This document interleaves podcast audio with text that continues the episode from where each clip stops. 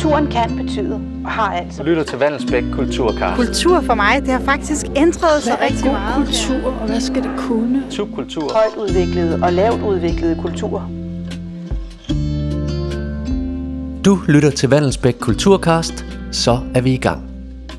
Jeg hedder Mathias Lyne, og jeg er kulturkonsulent på Kultur- og Borgerhuset. Men før vi går sådan rigtig i gang, så vil jeg kort snakke lidt om, hvorfor vi har valgt at lave en podcast. Hvad er formålet, og hvad skal den beskæftige sig med? Først og fremmest er podcasten bare et rigtig godt medie til at sætte fokus på et emne. Du kan lytte, mens du er på farten, på vej i skole eller på arbejde, eller måske mens du står og laver en god chili con carne derhjemme. Det er altså et eye-free medie, som du kan lytte på, hvor du vil og når du vil. Samtidig er der i podcasten tid. Ja, der er tid til at gå i dybden og undersøge et emne. Tid til at være nysgerrig og tid til at lære, og ikke mindst tid til at blive inspireret. Jeg simpelthen bare tid til en god lytteoplevelse.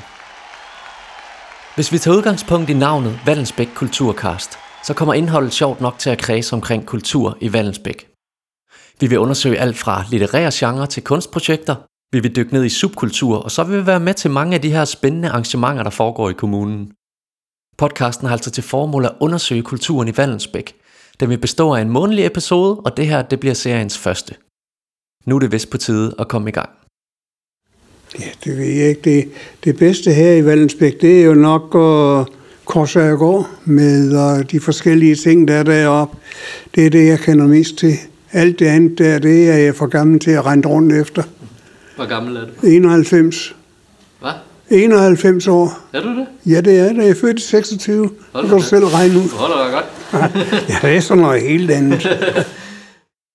Det her var en lille bid af et interview, vi lavede med en Vandelsbæk-borger, om hvad hans bedste kulturoplevelse er og har været. Vi fik en masse spændende svar, men dem må du vente med at høre til senere i programmet. Når du har lyttet til den her episode, så vil du blive klogere på, hvad kultur egentlig er for noget. For det er et meget fluffy begreb, og så kan vi jo alle have forskellige meninger om, hvad kultur er og hvad det skal kunne. Søger man på kultur på Google, bliver man ledt ind på Gyldendals danske ordbog. Den beskriver kultur således. Begrebet kultur er i dag det mest uhåndgribelige af alle. I daglig tale tillægges det en lang række betydninger, der til synlædende er indbyrdes modstridende. Det kan referere til et menneske af dannelse, et menneske, der har kultur, altså er kultiveret, men det kan også i neutral forstand beskrive reglerne for en nærmere angivet gruppes adfærd. Børn har for eksempel legekultur. Man kan tale om fodboldkultur, trafikkultur eller endda om voldskultur. Så er det historietime.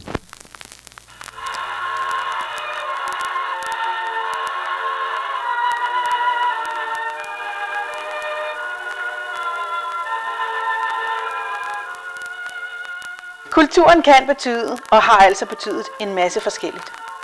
Et spændende blik på kulturbegrebet går helt tilbage til før Kristi fødsel. Kultura animi, dyrkelse af ånden, forstået som omsorg for sjælens vækst. Du har altså omsorg for din egen åndelige udvikling. Herved forstås nøjagtigt som i tilfældet med jord og planter en forædlingsproces. Den voksne forbedrer sig selv i et arbejde med sin ånd og påvirker børnene og de unge gennem opdragelsen. Op igennem 1600-tallet gik begrebet fra kun at omhandle forædlingen af ånden til også at omfatte fællesskaber og samfund. Der skete en opdeling af verden mellem kulturfolk og naturfolk. Den kultiverede står overfor den primitive og vilde.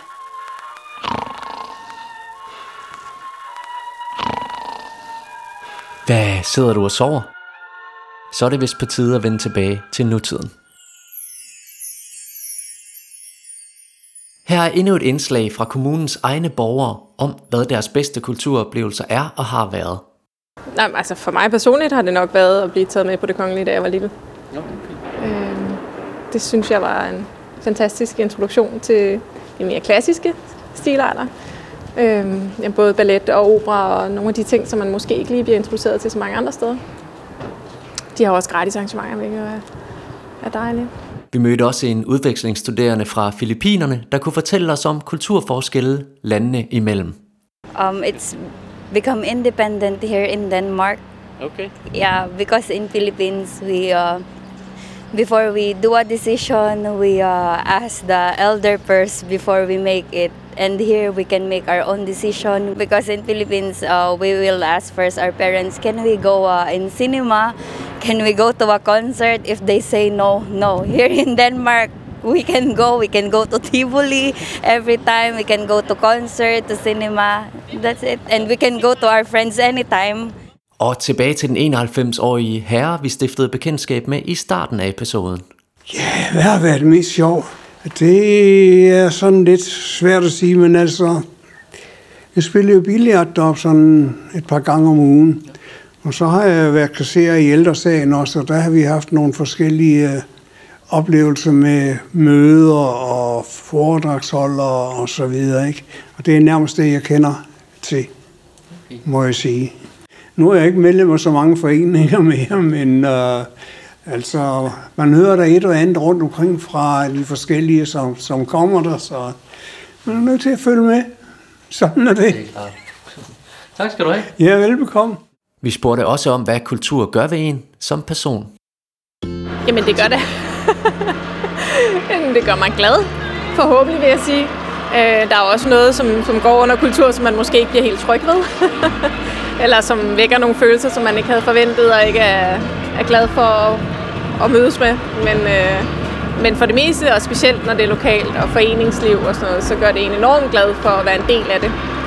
Og en del af et fællesskab, som gider engagere sig. Det er tydeligt at høre, at kultur og ikke mindst en god kulturoplevelse betyder noget forskelligt, alt efter hvem man spørger. Opera, foreningsliv, gård, personlig frihed osv. Jeg forbinder selv kultur med oplevelser. Musik, koncerter, gaming, biografture, fællesskab, læsninger og madkultur. Og så skal det være noget, der ligesom udfordrer hverdagens faste rammer og giver mig et nyt perspektiv Jeg hedder Gitte, og jeg er øh, kulturudviklingskonsulent på Ishøj Bibliotek, så jeg burde jo om nogen vide, hvad kultur er. Jamen for mig personligt, så skal det øh, ligesom fange min interesse, og det skal øh, få mig til at undre mig, og det skal gøre mig lidt klogere, og det skal også sådan give mig en lyst til at fortsætte.